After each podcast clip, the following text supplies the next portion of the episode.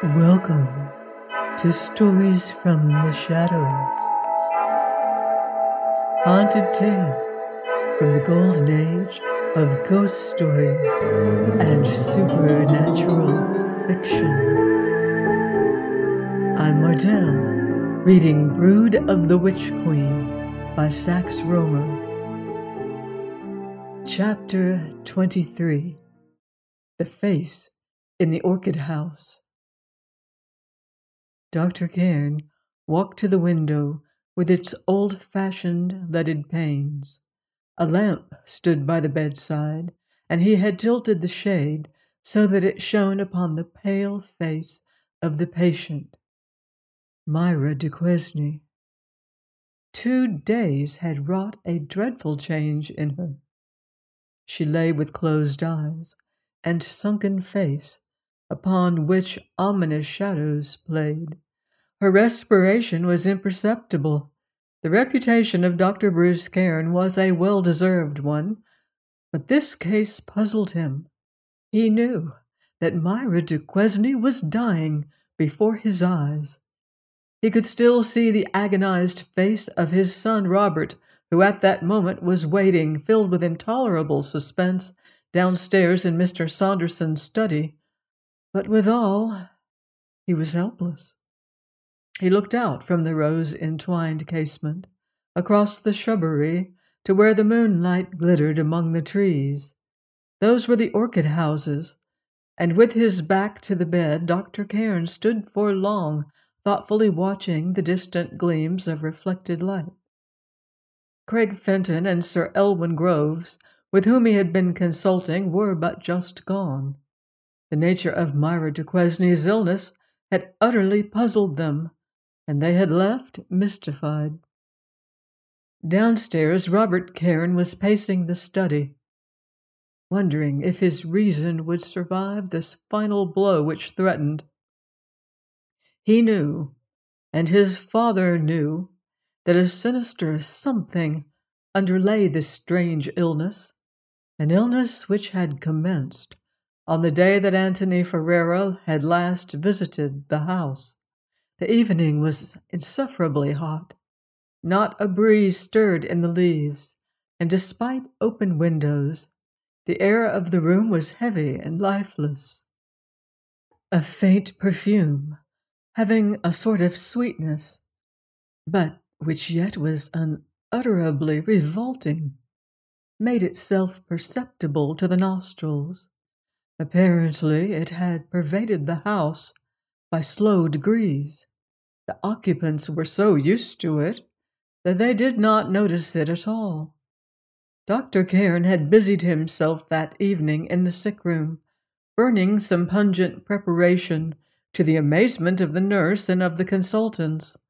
Now the biting fumes of his pastilles had all been wafted out of the window, and the faint, sweet smell was as noticeable as ever.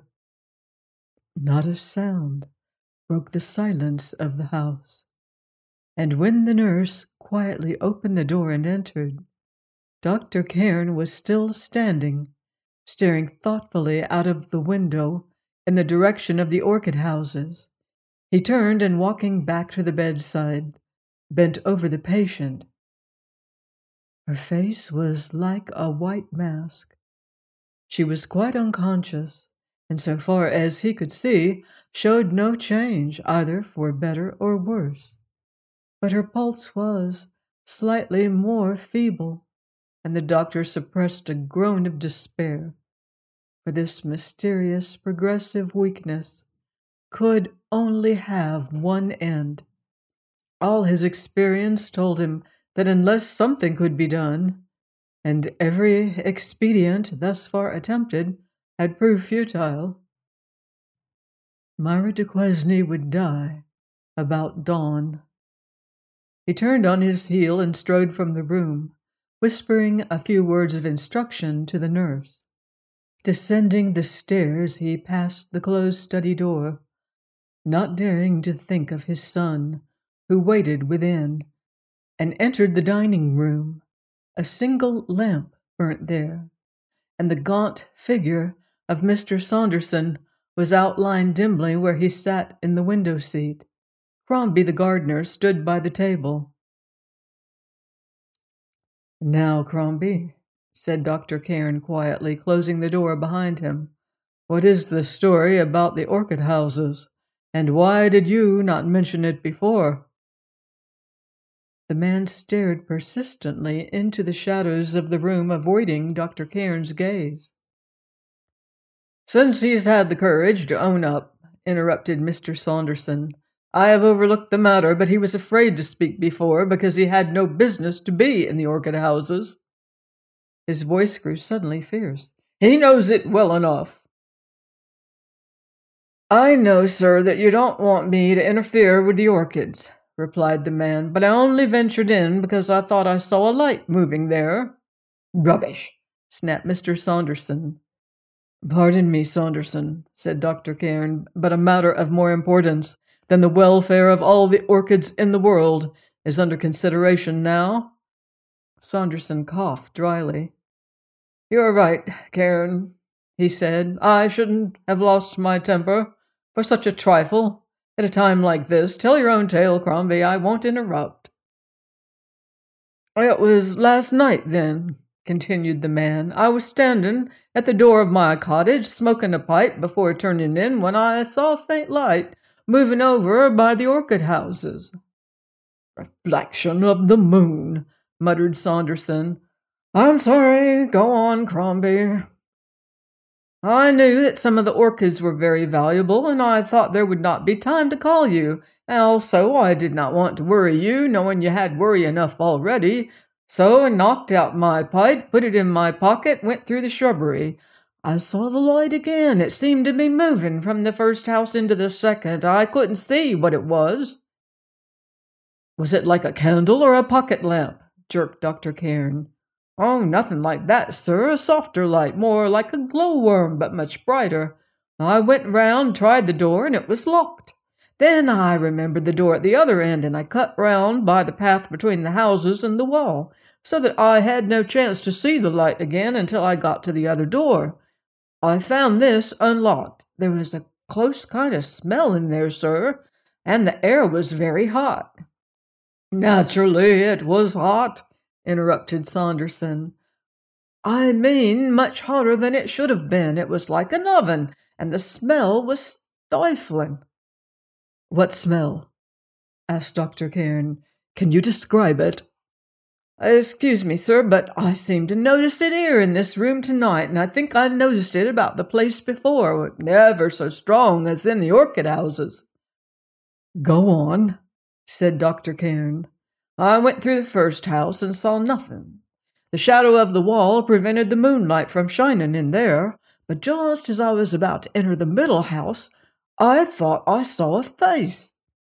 What do you mean you thought you saw? snapped Mr. Saunderson.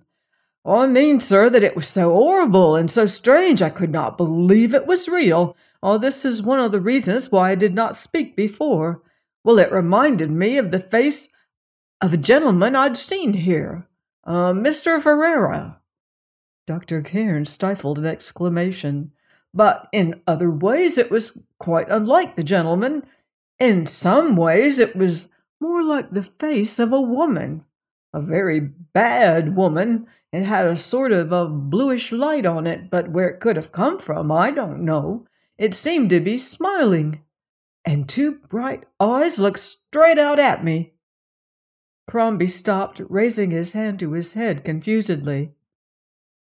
I could see nothing but just this face, low down as if the person it belonged to was crouching on the floor, and there was a tall plant of some kind just beside it. Well, said Dr. Cairn, go on. What did you do? I turned to run, confessed the man. If you had seen that horrible face, you would understand how frightened I was. Then, when I got to the door, I looked back. I hope you had closed the door behind you, snapped Saunderson.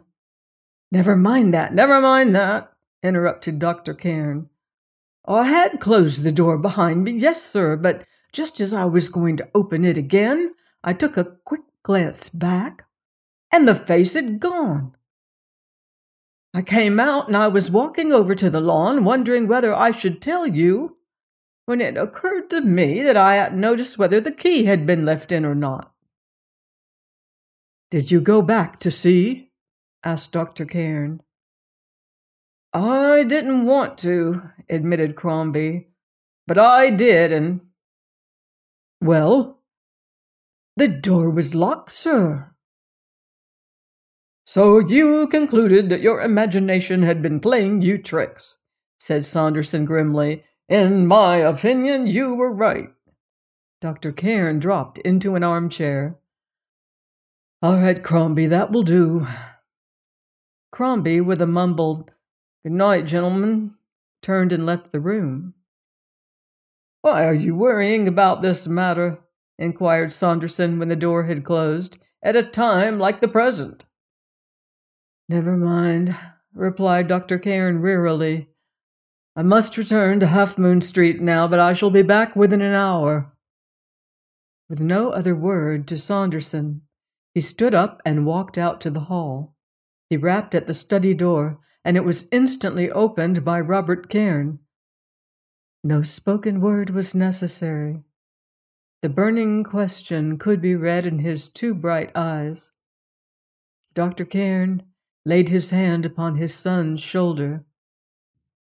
I won't excite false hopes, Rob, he said huskily. I'm going back to the house, and I want you to come with me.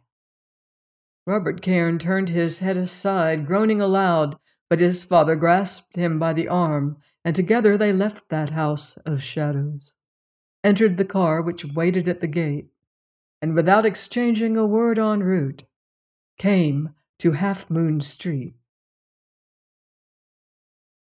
Join me next time on Stories from the Shadows for more mystic mystery in Brood of the Witch Queen by Sax Rohmer. Until then, I wouldn't blame you if you leave the lights on.